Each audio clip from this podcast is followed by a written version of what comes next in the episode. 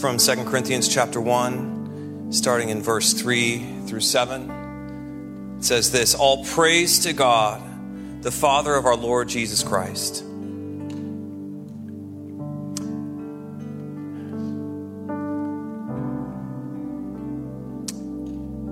God is our merciful Father and source of all comfort. He comforts us in our troubles so that we can comfort others. When they are troubled, we will be able to give them the same comfort God has given us.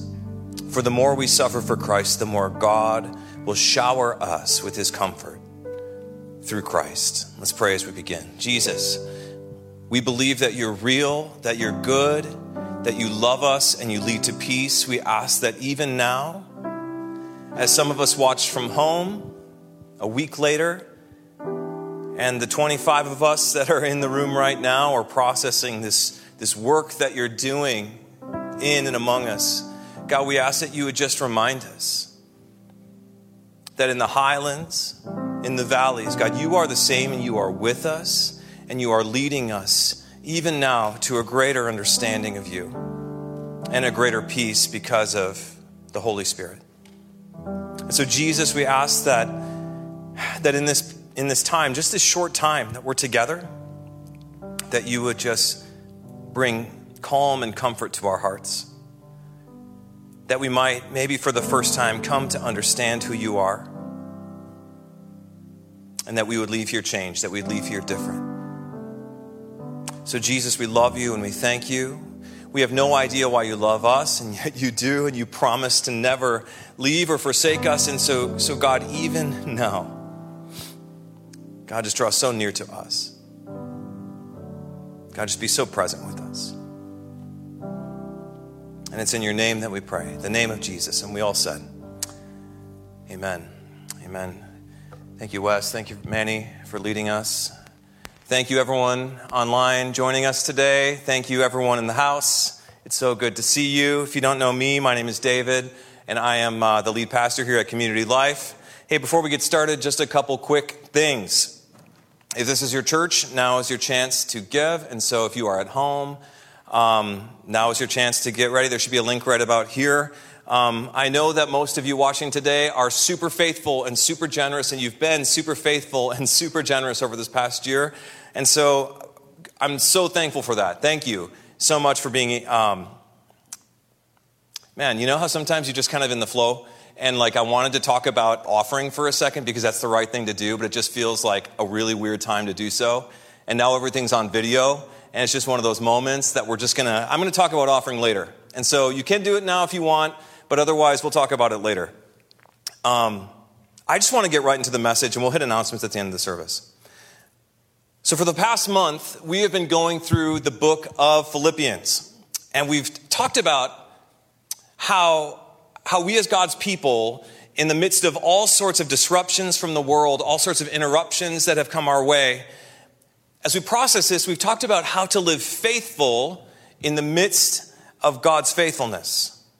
And it's been a really powerful study, at least for me, especially as we finished last week, acknowledging this incredible tension of to live is Christ and to die is gain. To live is to have yet another day for God's glory, and to die is, is just to live forever in the midst of God's glory. It's life versus living, and we can't lose. And so it's this perspective of life versus living that we're going to continue on today as we conclude chapter one in a message that I'd like to call The Struggle is Real. The struggle is real. Can you say that with me, Marocas, real quick? The struggle is real. You know it's true. Rome, the struggle is real. Feels good, doesn't it? You want to say out loud? The struggle is real. You got it. So if you have your Bibles, follow me quickly to Philippians chapter 1. And if you remember, Philippians was originally written by the Apostle Paul alongside Timothy to a couple friends, well, his friends, the church in Philippi, somewhere around 60 AD, while Paul was in prison. And he wrote it to tell them, first of all, how much he loved them and believed in them, and, and it was just so fired up for their faith. But he also wrote them to encourage them to stay strong, to fight the good fight, and to remind them of who they are and who God says they are because of the saving work of Christ. And it's this message that we see picking up as we close chapter 1 in verse 27. Paul says this He says that above all, you must live each day as citizens of heaven, conducting yourselves in a manner worthy of the gospel or the good news about Jesus. Paul says this must be your perspective and the lens you choose to see the world through.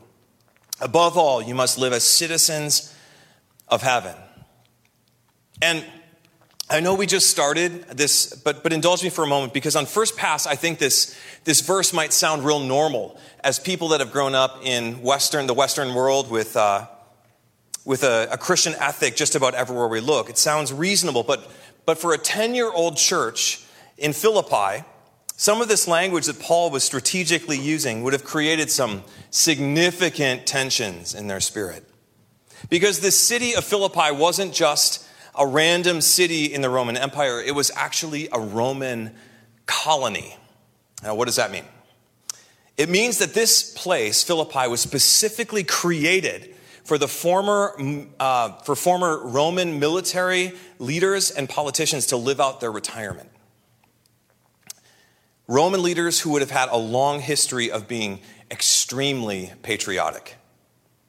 And so here's, here's Paul now saying, All right, I love you so much. I love you. I love you. I love you. I love you. But remember, above all, more importantly than anything else, what matters most is that you live today, here and now, not as citizens of Rome, but in full and complete surrender to heaven conducting yourselves in a manner worthy of the good news of Jesus. Not the good news of Caesar, but Jesus. And what's wild about the second statement we just heard is that it's, and it's sometimes easy to miss, is that the word Paul used for good news here, which is the same as the word we use for gospel, it was the Greek word euangelion, and this is a fun one to say out loud. So I just need everyone in the house to say euangelion for a second. One, two, three. Euangelion. It's fun. Marocas. It's fun to say. Can you one more time? Euangelion. It's really good. And this, this word euangelion, um, it was another concept that the Romans would have been really familiar with because in the first century, whenever something amazing or big happened, the Roman Empire would send these messengers from town to town to town to tell everyone what was going on. And so they would enter the city wherever they went, and they would stand in the center of the square and they would shout, Euangelion, I have good news. I have the gospel of Caesar. I have the gospel, the good news of our God, our Lord and Savior, the Caesar, the King. And so, this language of gospel and good news was the norm to them. They understood it. Some of these people listening might have even been the messengers that ran from town to town to say the good news about Caesar. And now, back to verse 27, here's Paul. He's talking about being good citizens, citizens of heaven, and to share the good news, the gospel. And all of these former Roman patriots would have instantly understood what he was implying. They would have understood that now Jesus was in charge. Caesar is not in charge. Jesus is in charge. Jesus is the boss. Caesar isn't Lord. Jesus is Lord. And this was a massively controversial statement to make in the first century. I would say that the closest equivalent we would have would be the Apostle Paul showing up to 21st century America and rewriting the Pledge of Allegiance and the Star Spangled Banner in Jesus' name. It was that big of a deal. It had some massively serious implications. So, one more time. You must live, regardless of where you're at. You must live as citizens of heaven, conducting yourselves in a manner worthy of the euangelion, the good news, the gospel about Christ. Then, whether I come to see you again or only hear about you, I will know that you are standing together with one spirit and one purpose, fighting together. And you have to remember, again, he's speaking to former soldiers. And he's saying you need to fight together for the faith, which is the good news, the euangelion. Verse 28 Don't be intimidated in any way by your enemies. This will be a sign to them that they are going to be destroyed, but that you're going to be saved, even by God Himself. And this is the, this is the end here. For you have been given not only the privilege of trusting in Christ, but also the privilege of suffering for him. We are in this struggle together. The struggle is real. You have seen my struggle in the past, and you know that I am still in the midst of it. Philippians 1 27 through 30, one more time.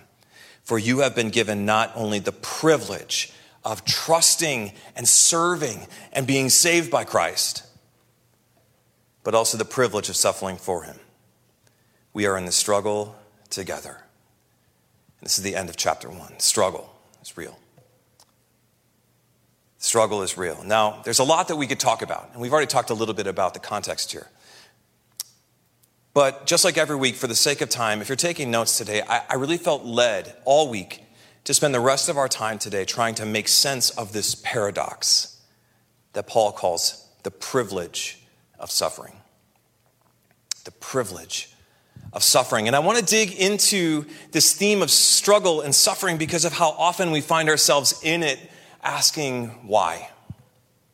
Why? I mean, let's be real 2020 and beyond, even into 2021, I just wonder how many of you watching today have ever wondered why is this happening to me? Why is this happening? From broken families to broken bodies, to finances, faith, and fear, just to name a few. It, it, hardly seems like a privilege sometimes what we face. It hardly seems like a privilege when things are hard and don't go their way. Like, for example, I remember when um, we first had my daughter, River, and she's, uh, she's four now. Um, but, but when she was first born, this question of why was all too common somewhere between the hours of 11 a.m. or 11 p.m. and 3 a.m. Julie, I'm sure you can relate, right? You totally get it. When my sweet angel of a daughter decides she wants to hang out when everyone else is sleeping. And so we'd be like mid sleep cycle. When I heard her start to fuss, and then I would just pray. I would get on my, I'd say, Lord, please let her fall back asleep. Just let her fall. And it's quiet for a moment, right? And so I'm thinking maybe the Lord heard my prayers. And and then the screaming begins. And so I make my way up and I pick her up and I try to get her back into her crib. And this is the, this is the mistake. It's, when she's awake, you just know that she's awake. And so I try to give like an hour to try to get her back to bed. Before bringing her downstairs, and my incredible wife, Rebecca, we take turns holding her all night. And I'm sitting there in the midst of this crying child. I'm sitting there um, recognizing what a nightmare I'm going to be in the morning, just thinking, why is this happening to me? Why is this happening? And this was just about sleep. The struggle was real, and it was just about a couple hours less in bed.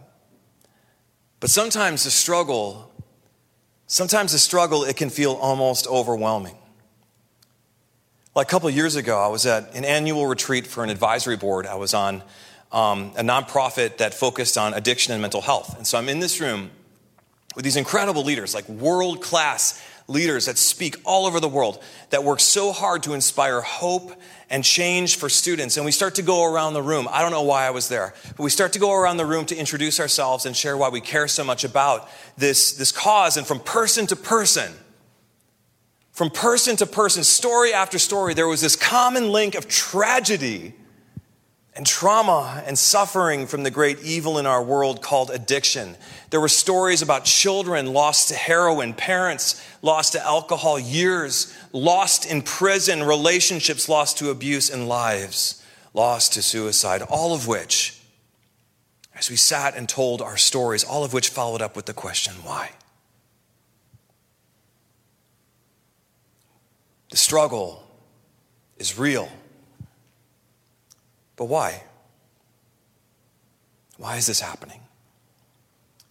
Why is this happening to us? What did I do to deserve this, this pain? What did I do to earn this suffering? And this question, though universal, I think it tends to escalate even more for people of faith as we try to make sense of, you know, if God is good, if God is good, then why do bad things happen? if there's one question that's asked to me more than any other as a pastor, it's that. If, if God is good, then why do bad things keep happening? If God loves me, then why am I still going through these seasons of such garbage? If God is for me and wants what's best for me, then why do I hurt so much?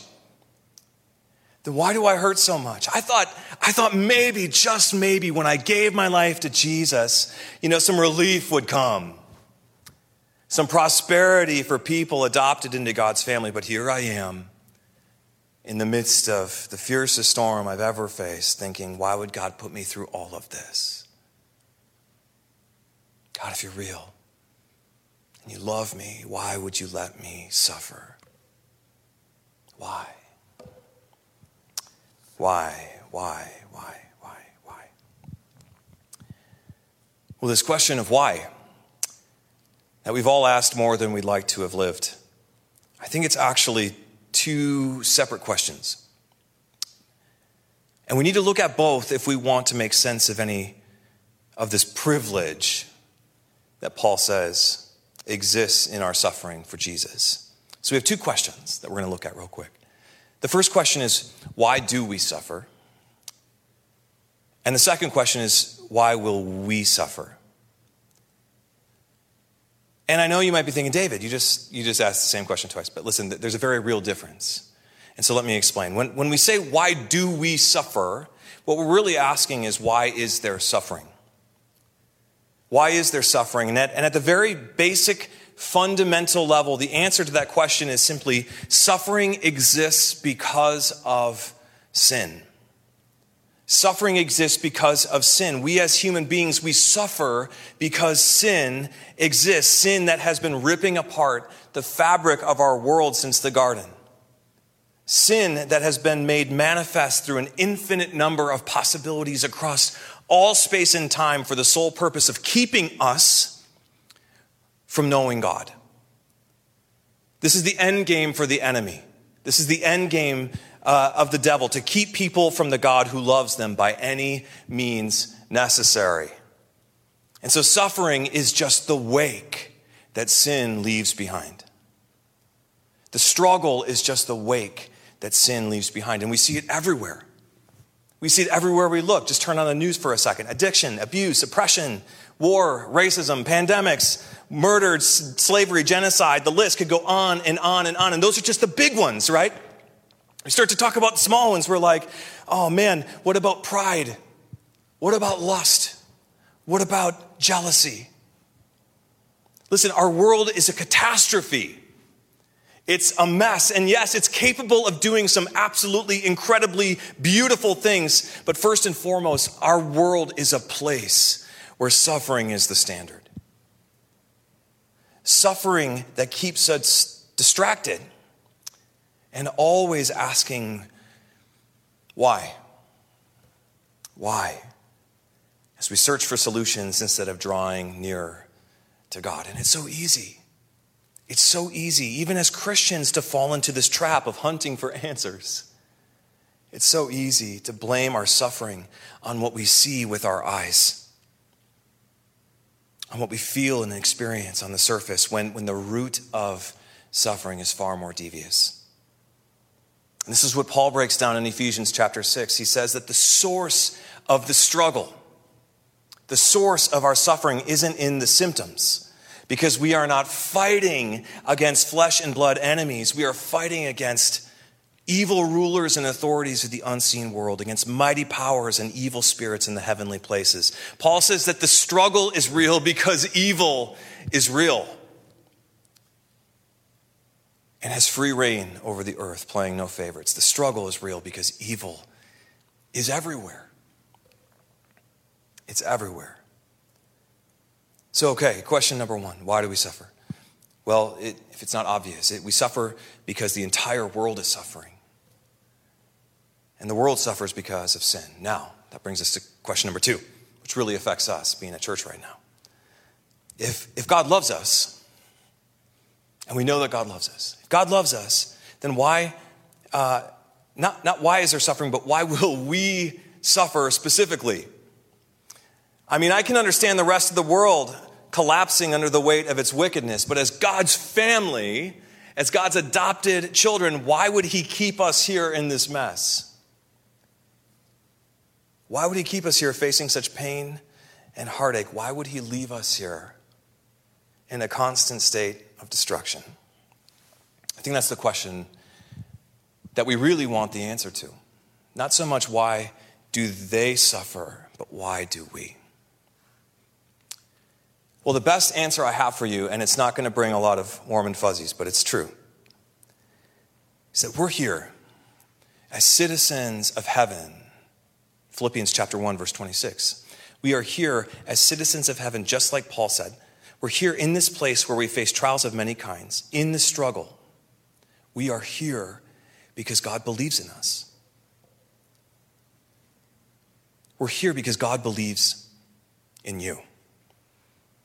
God believes in your future and wants to bring purpose to your past. God wants to use everything the good, the bad, the ugly. He wants to use your pain for His glory so the world that He loves to death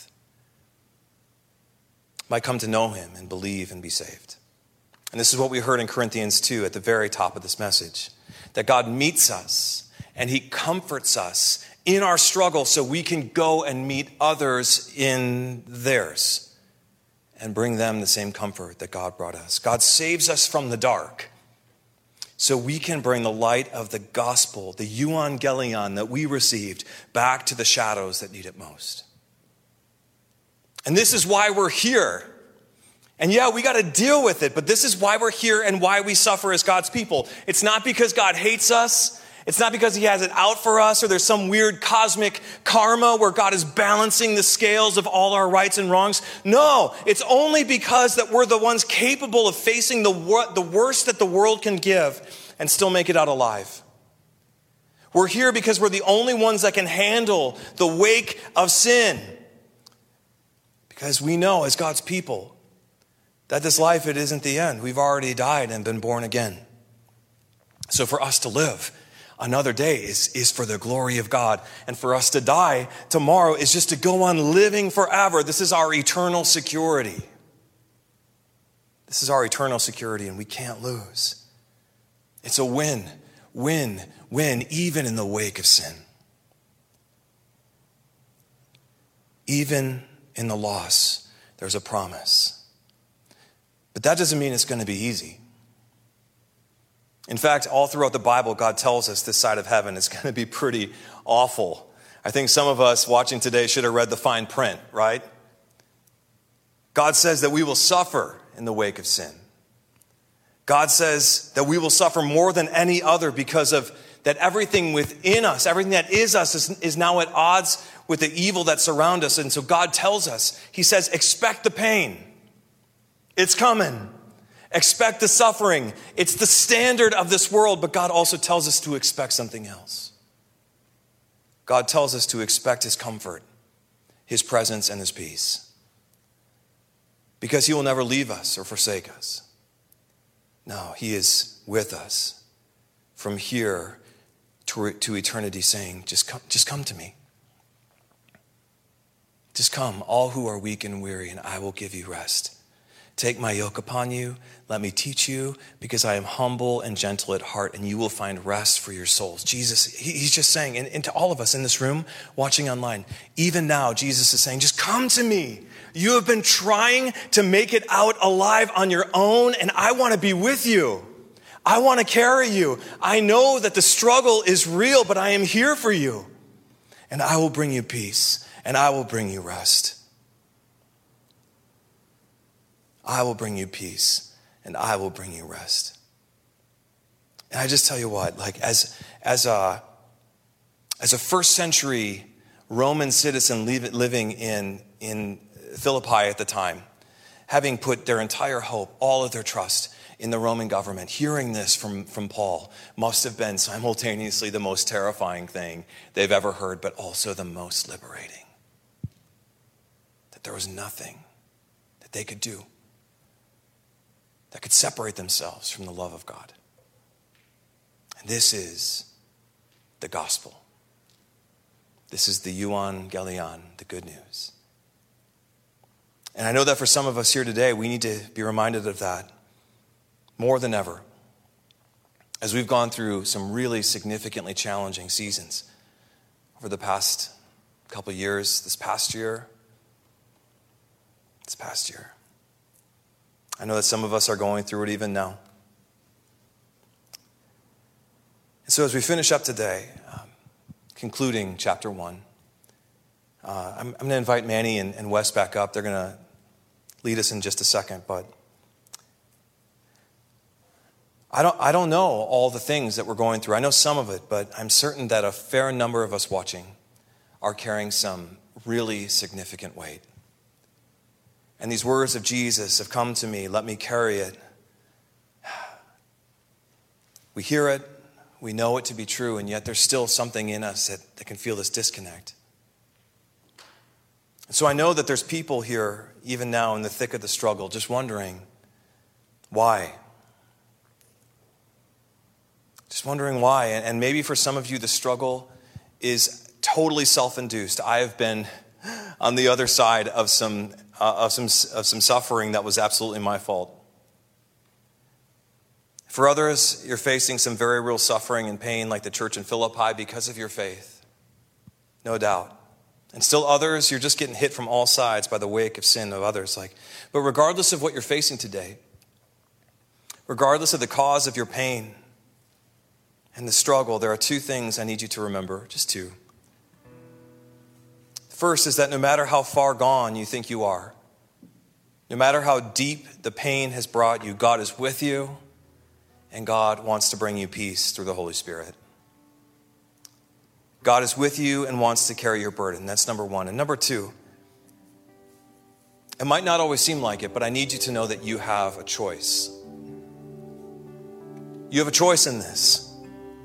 You can choose to suffer alone like the majority of the world, you can choose to face the struggles alone in a constant state of why, chasing down every possible reason. Or, or you can choose to live with open eyes to the, God's presence, even in the midst of your pain. It's really up to you. Because the struggle is real either way. Suffering is the standard either way. It is the reality for the entirety of humanity. Suffering is a guarantee. This is the fruit of a broken world, and it's here to stay. But so is the goodness of God and the promise of His peace. And so it's up to you. It's up to you. You can, you can choose to go it alone. You can choose to face all the garbage that this world has to offer. You can choose to take that on yourself and carry that burden alone. Or you can begin, even now, to live with open eyes to God's presence in the midst of your pain. And so I don't know where you're at, but I, I know where, where we need to be as a church. I know where we need to be and that is, we need to choose to see beyond the struggle with the power of the God Spirit. We need to choose to be a church that draws near to Jesus in the midst of our burden so he might carry what we might be too afraid to let go of. And we need to be a church that's brave enough, not just to experience the peace of God, but to go back into the suffering, to go back into the struggle, so, so those that are in it might finally know that to live is Christ and to die is gain. We need to have the courage to go back to the places we've been saved from so they might know. So they might know that to live is Christ and to struggle, to suffer, to die is gain. This is the way of Jesus. This is what he primed us for, and all that Paul has been talking about throughout the book of Philippians. This is the way of Jesus. The struggle is real, but we don't have to go it alone. So let us follow him. Let us follow him. We're going to close here in person a week before you, watching it online. We're going to be closing with a time of response uh, just a chorus and a bridge of the song we taught a moment ago called Highlands. And it's a song that couldn't be more relevant today as we've all been facing so much. And so I know that it's a new one, and so I, I, just encourage you if you if you know it, sing along. If you if you don't, just let it be a meditation of your heart as we begin this new week. Remembering and declaring that even in the struggle, struggle that's real, that even in the struggle, God is with us and He is leading to peace. So I love you. Let's pray, and then we'll sing, and then we will be dismissed. Jesus, we love you, and we thank you. We ask that you would just, again, open our eyes to your presence. That even as we walk through this valley of death, God, we, we recognize that you're with us. Your rod, your staff, your power, and your presence, they comfort us. So, Jesus, we just ask again, we petition you in this place tonight that you would wake us up to your presence. That we would come to realize again that the struggle is real. Sin is everywhere, but so are you. And your goodness, your promise, your peace. So Jesus, as we sing, as we as we come back together, God, I just uh, I'm just so grateful that you love us, that you believe in us enough to leave us here with you. So it's in your name that we pray, the name of Jesus, and we all said.